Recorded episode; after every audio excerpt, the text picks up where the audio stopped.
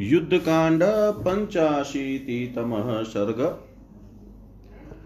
विभीषण के अनुरोध से श्री रामचंद्र जी का लक्ष्मण को इंद्रजीत के वध के लिए जाने की आज्ञा देना और सेना सहित लक्ष्मण का निकुंभिला मंदिर के पास पहुँचना।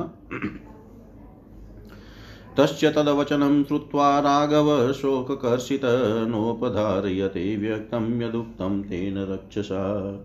ततो धैर्यमुष्टभ्य रामपरपुरञ्जय विभीषणमुपासिनमुवाच कपिसन्निधो।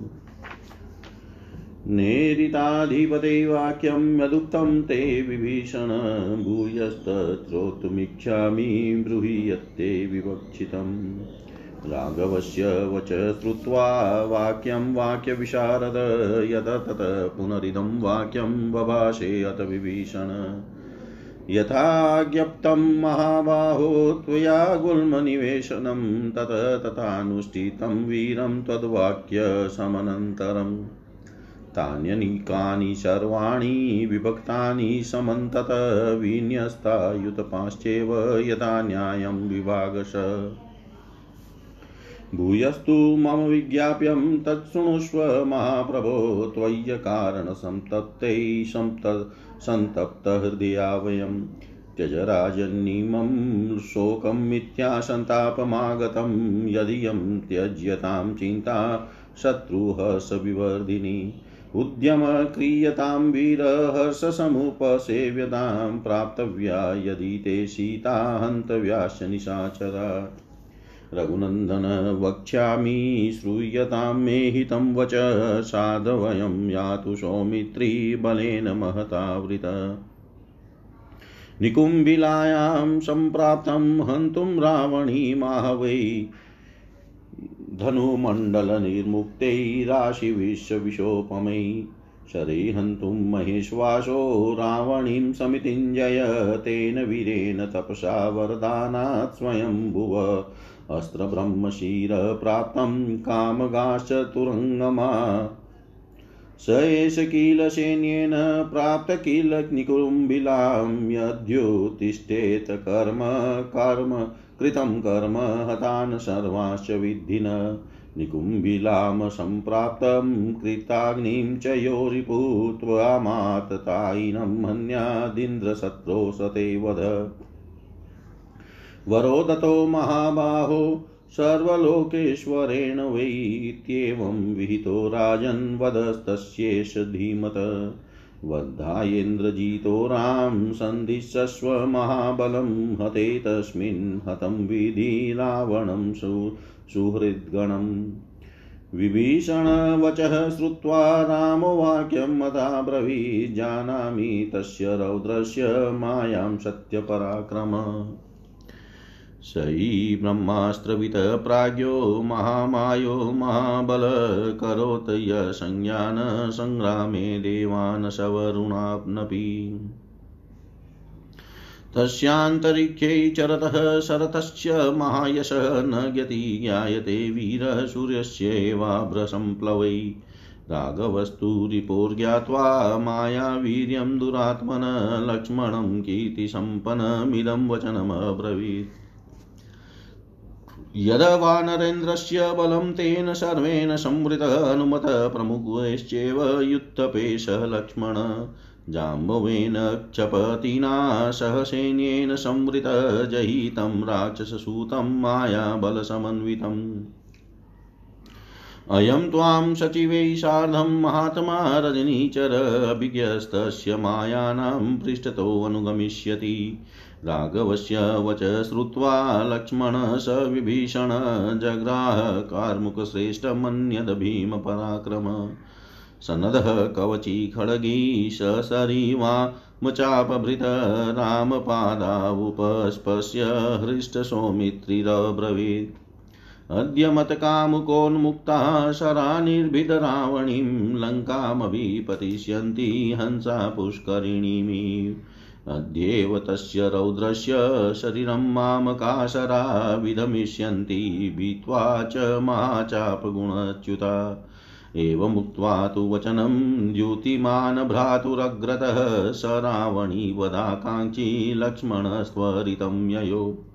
सोऽभिवाद्य गुरो पादो कृत्वा चापि प्रदक्षिणं निकुम्भिलामभीययो चेत्यं रावणी पालितम्।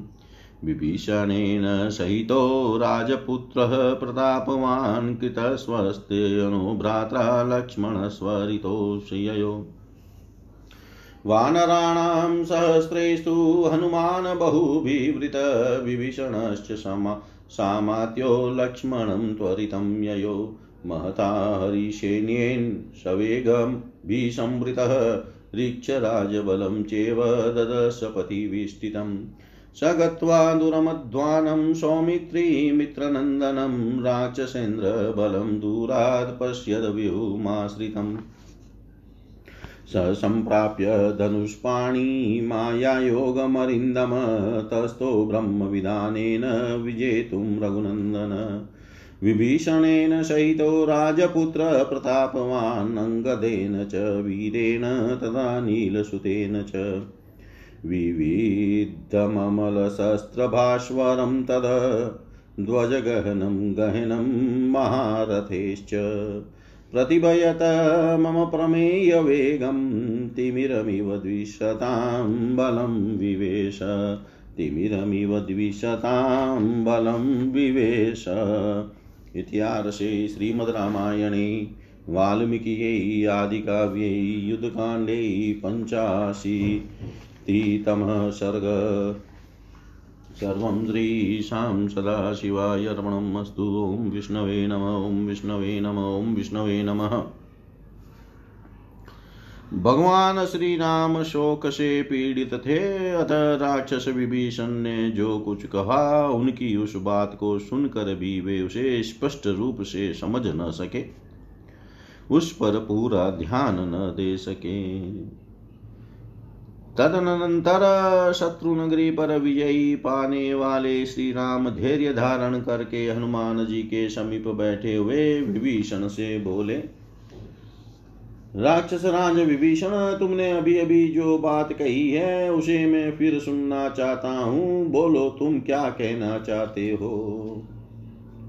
श्री रघुनाथ जी की यह बात सुनकर बातचीत में कुशल विभीषण ने वह जो बात कही थी, उसे पुनः दुहराते हुए इस प्रकार कहा।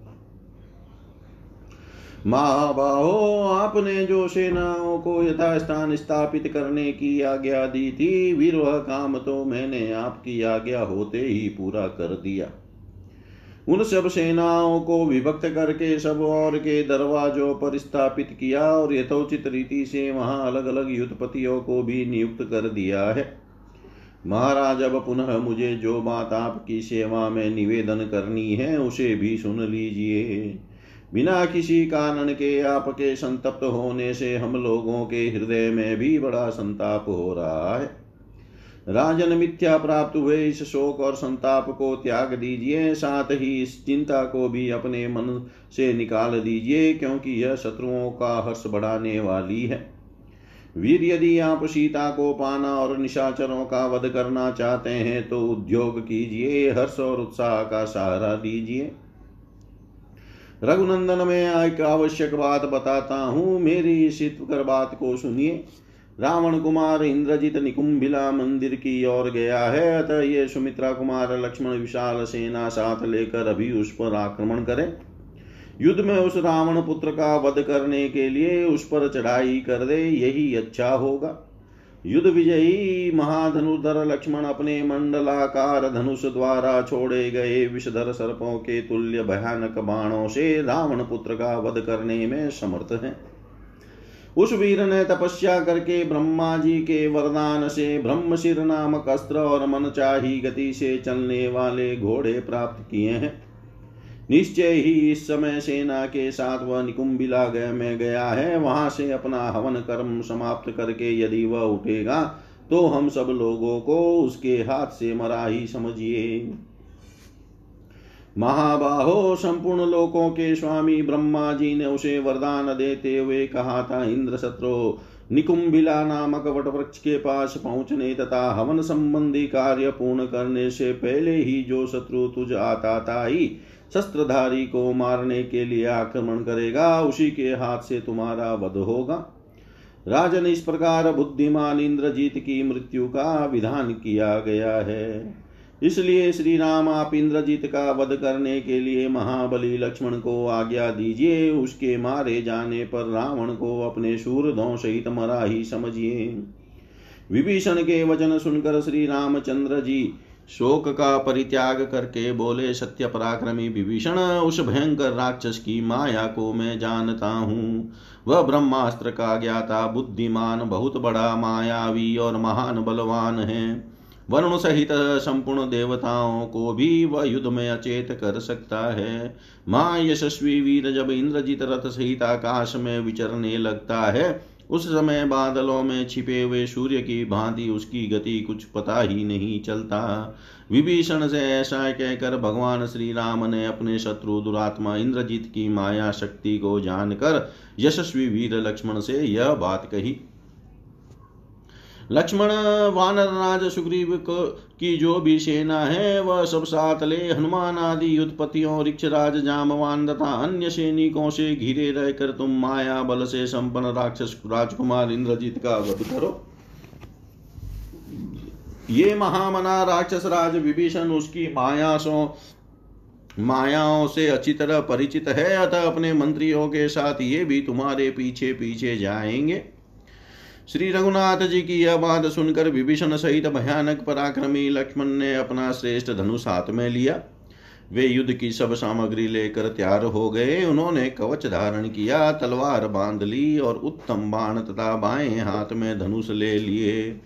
तत्पश्चात श्री रामचंद्र जी के चरण सुकर हर्ष से भरे हुए सुमित्रा कुमार ने कहा आर्य आज मेरे धनुष से छूटे हुए बाण राम, रावण कुमार को विलीन करके उसी तरह लंका में गिरेंगे, जैसे हंस कमलों से भरे हुए सरोवर में उतरते हैं।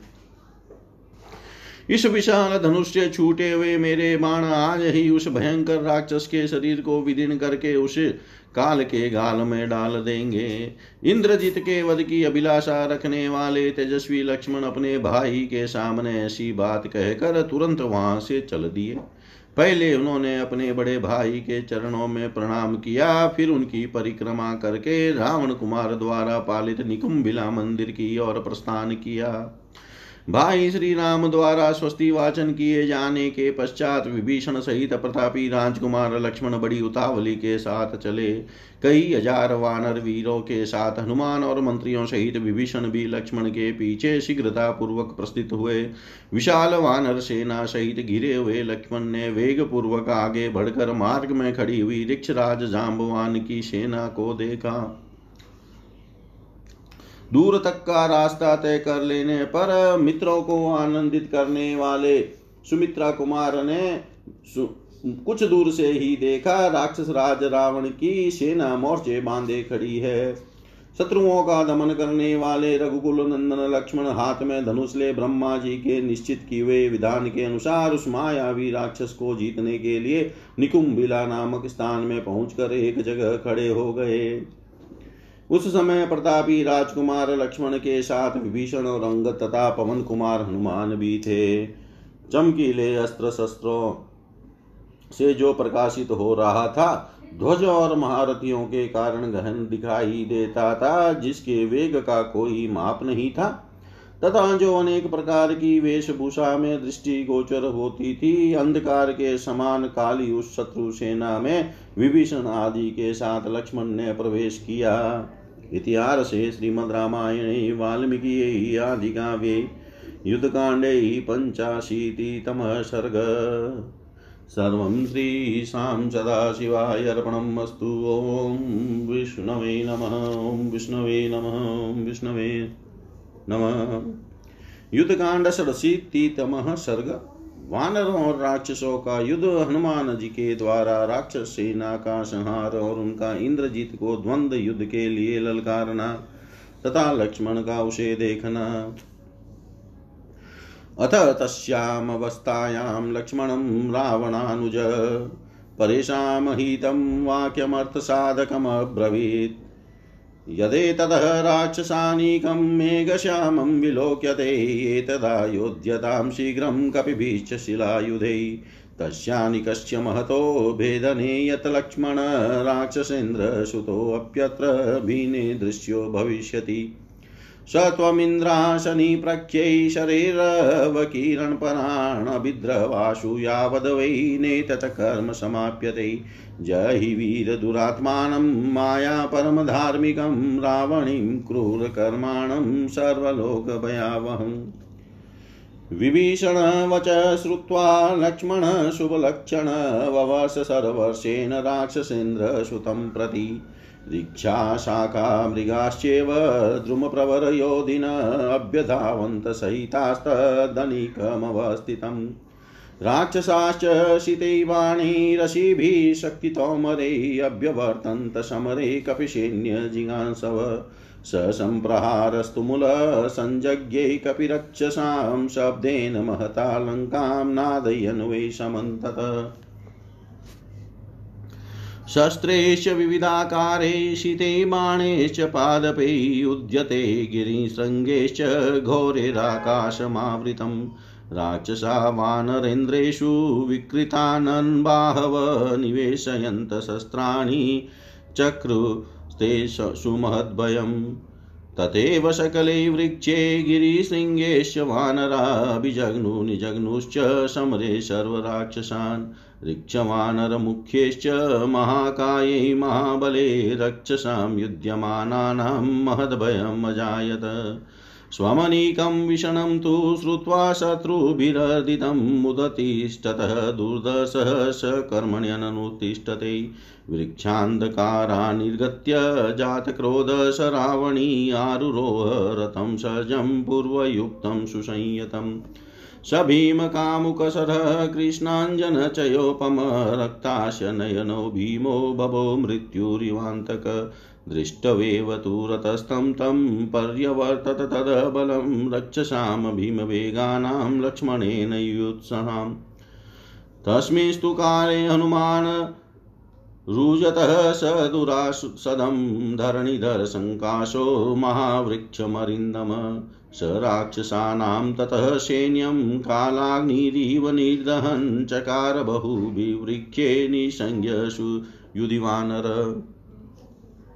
विद्वसंयतं तरसा दृष्टवेव पवनात्मजं राक्षसानां सहस्राणि हनुमन्त।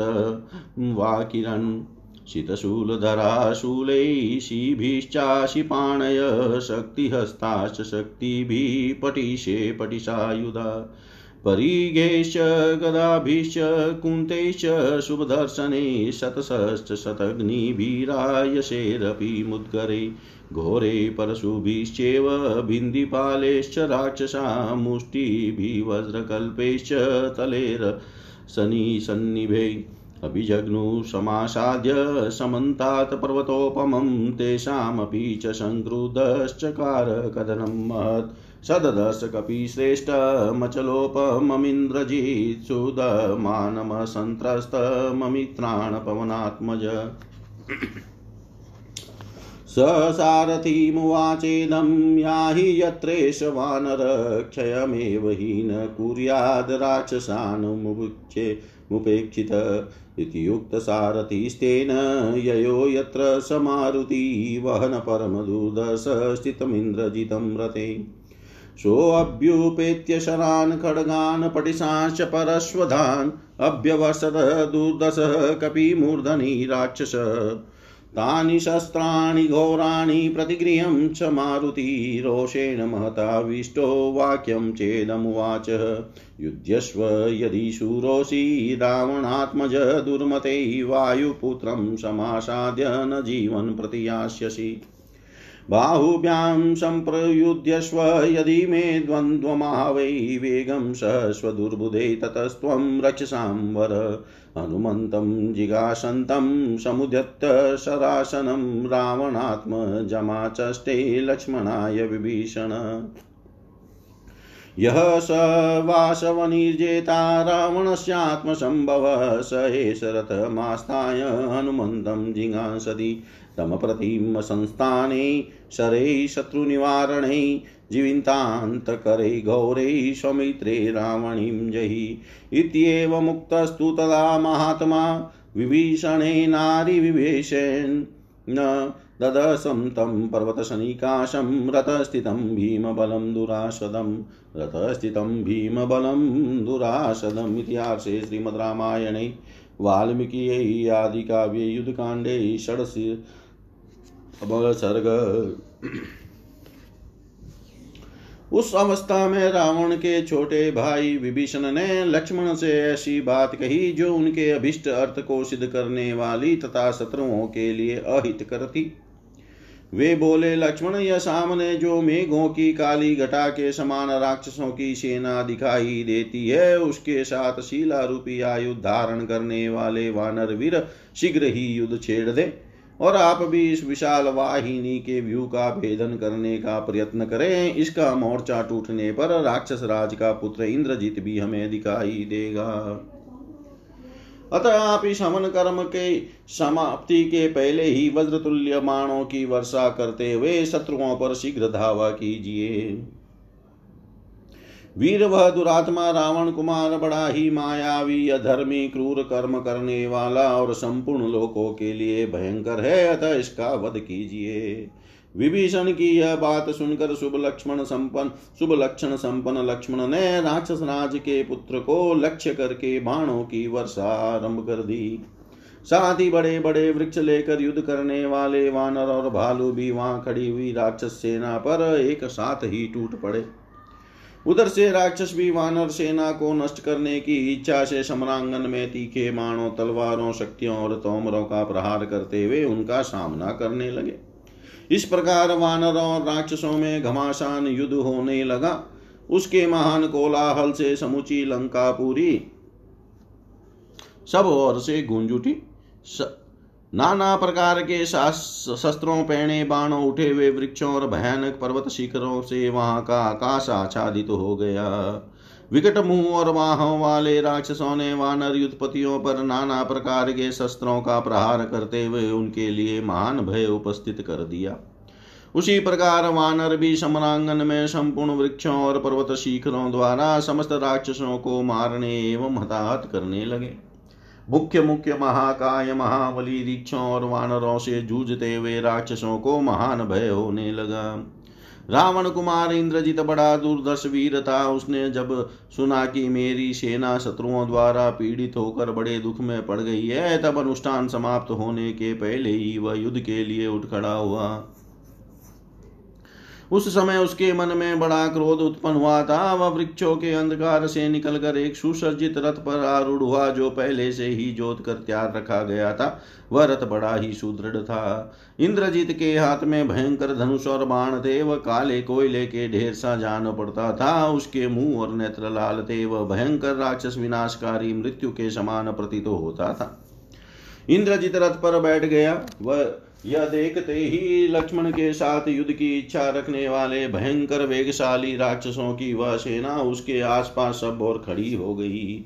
उस समय शत्रुओं का दमन करने वाले पर्वत के समान विशाल काय हनुमान जी ने एक बहुत बड़े वृक्ष को जिसे तोड़ना या उखाड़ना कठिन था, उखाड़ लिया। फिर तो वे वानर वीर प्रलय अग्नि के समान प्रज्वलित हो उठे और युद्ध स्थल में राक्षसों की उस सेना को दग्ध करते हुए बहुसंख्यक वृक्षों की मार से अचेत करने लगे। पवन कुमार हनुमान जी बड़े वेग से राक्षस सेना का विध्वंस कर रहे हैं और यह देखते ही सहस्त्र राक्षस उन पर अस्त्र शस्त्रों की वर्षा करने लगे। चमकीले शूल धारण करने वाले राक्षस शूलों से जिनके हाथों में तलवारें थी, वे तलवारों से शक्तिधारी शक्तियों से और पटिशधारी राक्षस पटिशों से उन पर प्रहार करने लगे। बहुत से परिगों गदाओं, सुंदर भालों सैकड़ों शतग्नियों लोहे के बने हुए मुदगरों, भयानक फर्शों बिंदी पालों, वज्र के समान मुक्कों और असनी तुल्य थपड़ों से वे समस्त राक्षस पास आकर सब और से पर्वताकार हनुमान जी पर प्रहार करने लगे। हनुमान जी ने कुपित होकर उनका भी महान संहार किया। इंद्रजीत ने देखा कपिवर, पवन कुमार, हनुमान पर्वत के समान अचल हो, निशंक भाव से अपने शत्रुओं का संहार कर रहे हैं। यह देखकर उसने अपने सारथी से कहा, जहाँ यह वानर युद्ध करता है, वहाँ चलो। यदि उसकी अपेक्षा की गई तो यह हम सब राक्षसों का विनाश ही कर डालेगा। उसके ऐसा कहने पर सारथी रथ पर बैठे हुए अत्यंत दुर्जय वीर इंद्रजीत को ढोता हुआ उस स्थान पर गया, जहाँ पवन पुत्र हनुमान जी विराजमान थे।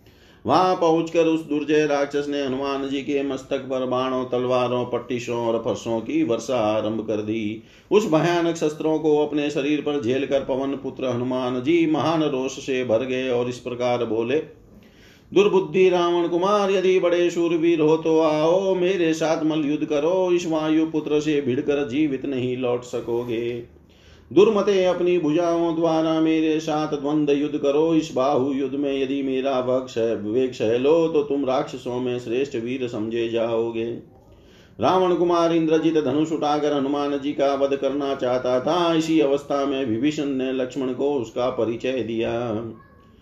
सुमित्रा कुमार नंदन रावण का जो पुत्र इंद्र को भी जीत चुका है, यही वह रथ पर बैठकर हनुमान जी का वध करना चाहता है। अतः आप शत्रुओं का विधान विदरण करने वाले अनुपम आकार प्रकार से युक्त एवं प्राणांतकारी भयंकर बाणों द्वारा उस रावण कुमार को मार डालिए। शत्रुओं की को भयभीत करने वाले विभीषण के ऐसा कहने पर उस समय महात्मा लक्ष्मण ने रथ पर बैठे हुए उस भयंकर बलशाली पर्वताकार दुर्जय राक्षस को देखा।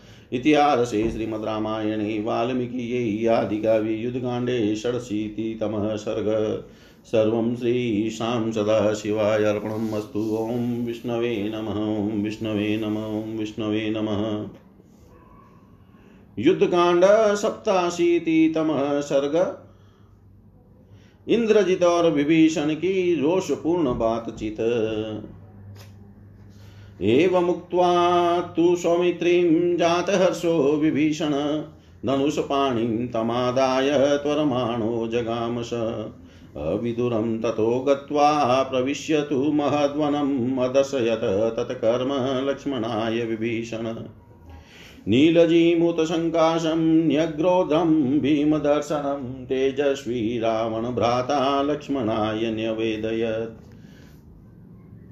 योपहारं भूतानां बलवान् रावणात्मज उपहृत्य ततः पश्चात् सङ्ग्रामभिवर्तते अदृश्यः सर्वभूतानां ततो भवति राक्षस, निहन्ति समरे शत्रुन् भग्नाति च सरोत्तमे तमप्रविष्टं न्यग्रोधं बलिनं रावणात्मजं, विध्वंसय शरे दीप्तैः शरतं शाश्वसारथिं तथेते युक्त्वा महातेजा सौमित्री मित्रनन्दन बभुवावस्थितस्तत्र चित्रं विस्फारयन् धनु स रथेनाग्निवर्णेन् बलवान् रावणात्मज इन्द्रजितकवची खड्गी स ध्वज प्रत्यदर्श्यत। तमुवाच महातेजा पौलस्त्यमपराजितं समाहव्ये त्वां समरे सम्यग्युधं प्रेच्य मे। एवमुक्तो महातेजा मनस्वी रावणात्मज ब्रवीत परुषं वाक्यं तत्र दृष्ट्वा विभीषण। य त्वं जातसंवृद्ध साक्षाद् भ्राता पितुर्मम, कथं ध्रुव। पुत्रस्य पितृव्यो मम राक्षस। न ज्ञाति त्वं, न सौहार्दं, न जातिस्त्वदुर्मते प्रमाणं, न च सौन्दर्यं, न धर्मो धर्मदूषण। शोच्यस्त्वमसि दुर्बुद्धे निन्दनीयश्च साधुभिः यस्त्वं स्वजनमुत्सृज्य परभृत्य त्वमागत नेतचितिलया बुद्धया त्वं वेचि महदन्तरं क्व च स्वजनसंवास, क्व च नीचपराश्रय। गुणवान् वा परजन, स्वजनो निर्गुणोऽपि वा निर्गुण स्वजन श्रेयान्यः परः पर एव स। यः स्वपक्षं परित्यज्य, परपक्षं निषेवते, स स्वपक्षे क्षयं याते, पश्चात् तेरेव हन्यते।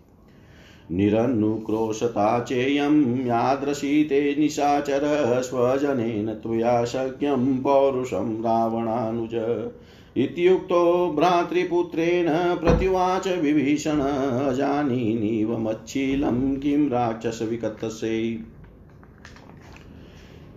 राक्षसेन्द्रः सुता साधो पारुष्यं त्यज गौरवात् कुले यद्यप्यहं जातो रक्षसां कुक्रूरकर्मणां गुणो य प्रथमो गृणां तन्मे शीलं राक्षसम् न रमे दारुणेनानं न चाधर्मेण वैरमे।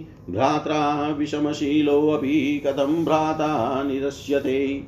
धर्मात् प्रच्युत्तशीलं हि पुरुषं पापनिश्चयं त्यक्त्वा सुखं वाप्नोति हस्तादाशीशिविषं यथा। परश्वहरणे युक्तं परदाराभिमशकं त्याज्य माहुदुरात्मानं वेश्मप्रज्वलितं यथा।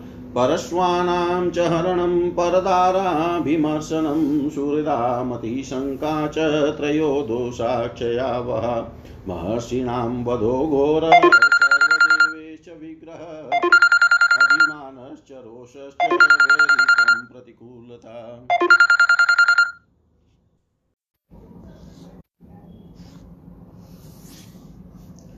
एते दोषामं भ्रातु जीवितेश्वर्यनाशना गुणान् प्रच्छादयामाशु पर्वतानीवतो यदा। दोषैरेते परित्यक्तो मया भ्राता पिता तव नेयमस्ति पुरी लङ्का न च त्वं न च ते पिता। अतिमानश्च बालश्च दुर्विनीतिश्च राक्षस बधस्त्वं कालपाशेन ब्रूहि मा यद् यदिच्छसि।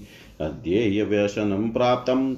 यन्मां परशमुक्तवान् प्रवेष्टुं न त्वया शक्यं न्यग्रोधं राक्षसादं। दर्शयित्वा च काकुत्स्थं न शक्यं जीवितुं त्वया युध्यस्व नरदेवेन लक्ष्मणेन मरणेशः हतस्त्वं देवताकार्यं करिष्यसि यमक्षयम्।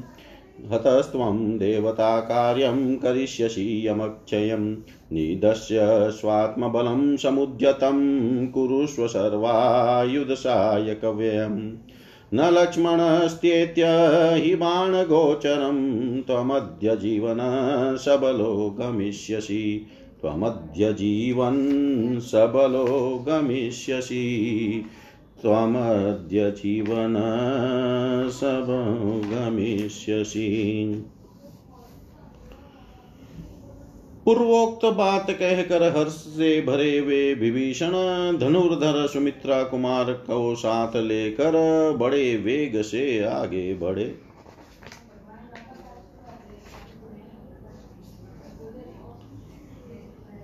थोड़ी ही दूर जाने पर विभीषण ने एक महान वन में प्रवेश करके लक्ष्मण को इंद्रजीत के कर्मानुष्ठान का स्थान दिखाया।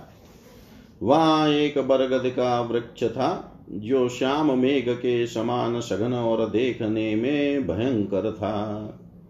रावण के तेजस्वी भ्राता विभीषण ने लक्ष्मण को वहाँ की सब वस्तुएँ दिखाकर कहा सुमित्रा नंदन यह बलवान रावण कुमार प्रतिदिन यहाँ आकर पहले भूतों को बलि देता, उसके बाद युद्ध में प्रवृत्त होता है। इसी से संग्राम भूमि में यह राक्षस संपूर्ण भूतों के लिए अदृश्य हो जाता है और उत्तम बाणों से शत्रुओं को मारता तथा बाँध लेता है। अतः जब तक यह इस बरगद के नीचे आए, उसके पहले ही आप अपने तेजस्वी बाणों द्वारा इस बलवान रावण कुमार को रथ घोड़े और सारथी सहित नष्ट कर दीजिए। तब बहुत अच्छा कहकर मित्रों का आनंद बढ़ाने वाले महातेजस्वी सुमित्रा कुमार अपने विचित्र धनुष की टंकार करते हुए वहाँ खड़े हो गए।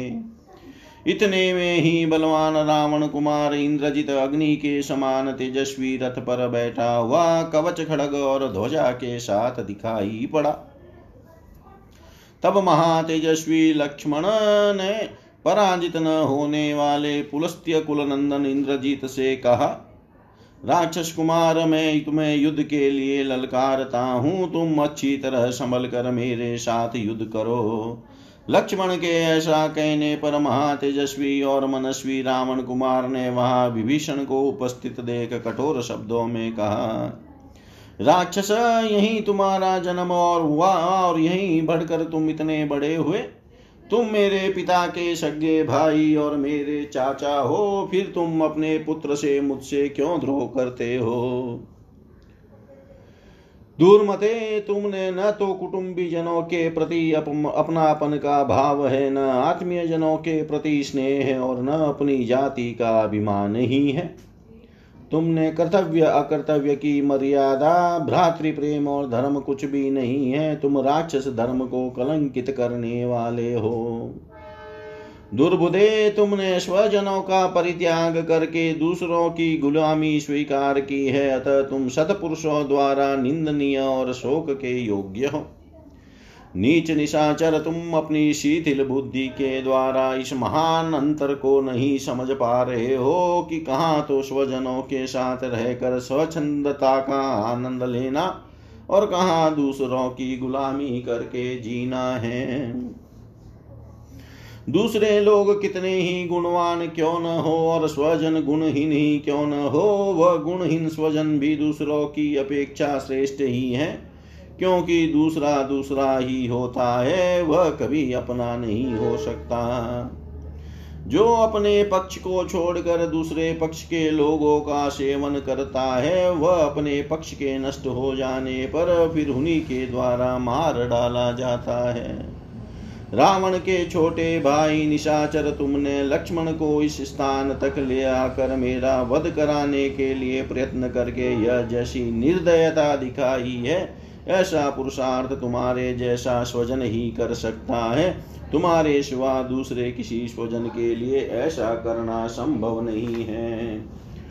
अपने भतीजे के ऐसा कहने पर विभीषण उत्तर ने, विभीषण ने उत्तर दिया, राक्षस तू आज ऐसी शेखी क्यों बगाड़ता है? जान पड़ता है तुझे मेरे स्वभाव का पता ही नहीं है। अधम राक्षस राजकुमार, बड़ों के बड़पन का ख्याल करके तू इस कठोरता का परित्याग कर दे। यद्यपि मेरा जन्म क्रूर कर्मा राक्षसों के कुल में ही हुआ है, तथापि मेरा शील स्वभाव राक्षसों का सा नहीं है। सतपुरुषों का जो प्रधान गुण सत्व है, मैंने उसी का आश्रय ले रखा है। क्रूरतापूर्ण कर्म में मेरा मन नहीं लगता, अधर्म में मेरी रुचि नहीं होती। यदि अपने भाई का शील स्वभाव अपने से न मिलता हो तो भी बड़ा भाई छोटे भाई को कैसे घर से निकाल सकता है? परंतु मुझे घर से निकाल दिया गया, फिर मैं दूसरे सतपुरुष का आश्रय क्यों न लूँ? जिसका शील स्वभाव धर्म से भ्रष्ट हो गया हो, जिसने पाप करने का दृढ़ निश्चय कर लिया हो, ऐसे पुरुष का त्याग करके प्रत्येक प्राणी उसी प्रकार सुखी होता है। जैसे हाथ पर बैठे हुए जहरीले सर्प को त्याग देने से मनुष्य निर्भय हो जाता है। जो दूसरों का धन लूटता हो और पराही स्त्री पर हाथ लगाता हो, उस दुरात्मा को जलते हुए घर की भांति त्याग देने योग्य बताया गया है। पराये धन का अपहरण, पर स्त्री के साथ संसर्ग और अपने हितेशी सुहृदों पर अधिक शंका, अविश्वास ये तीन दोष विनाशकारी बताए गए हैं। महर्षियों का भयंकर वध संपूर्ण देवताओं के साथ विरोध, अभिमान, रोष, वेर और धर्म के प्रतिकूल चलना, ये दोष मेरे भाई में मौजूद है, जो उसके प्राण और ऐश्वर्य दोनों का नाश करने वाले हैं।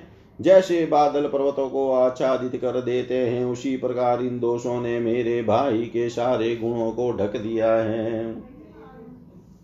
इन्हीं दोषों के कारण मैंने अपने भाई एवं तेरे पिता का त्याग किया है। अब न तो यह लंका पूरी रहेगी, न तू रहेगा और न तेरे पिता ही रह जाएँगे। राक्षस, तू अत्यंत अभिमानी उदंड और बालक मूर्ख है। काल के पास में बंधा हुआ है, इसीलिए तेरी जो जो इच्छा हो मुझे कह ले। नीच राक्षस, तूने मुझसे जो कठोर बात कही है, उसी का यह फल है कि आज तुझ पर यहाँ घोर संकट आया है, अब तू बरगद के नीचे तक नहीं जा सकता।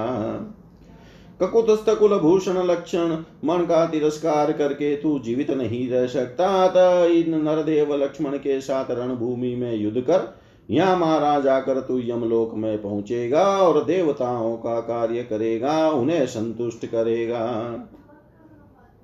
अब तू अपना बड़ा हुआ सारा बल दिखा, समस्त आयुधों और सहायकों का वह कर ले।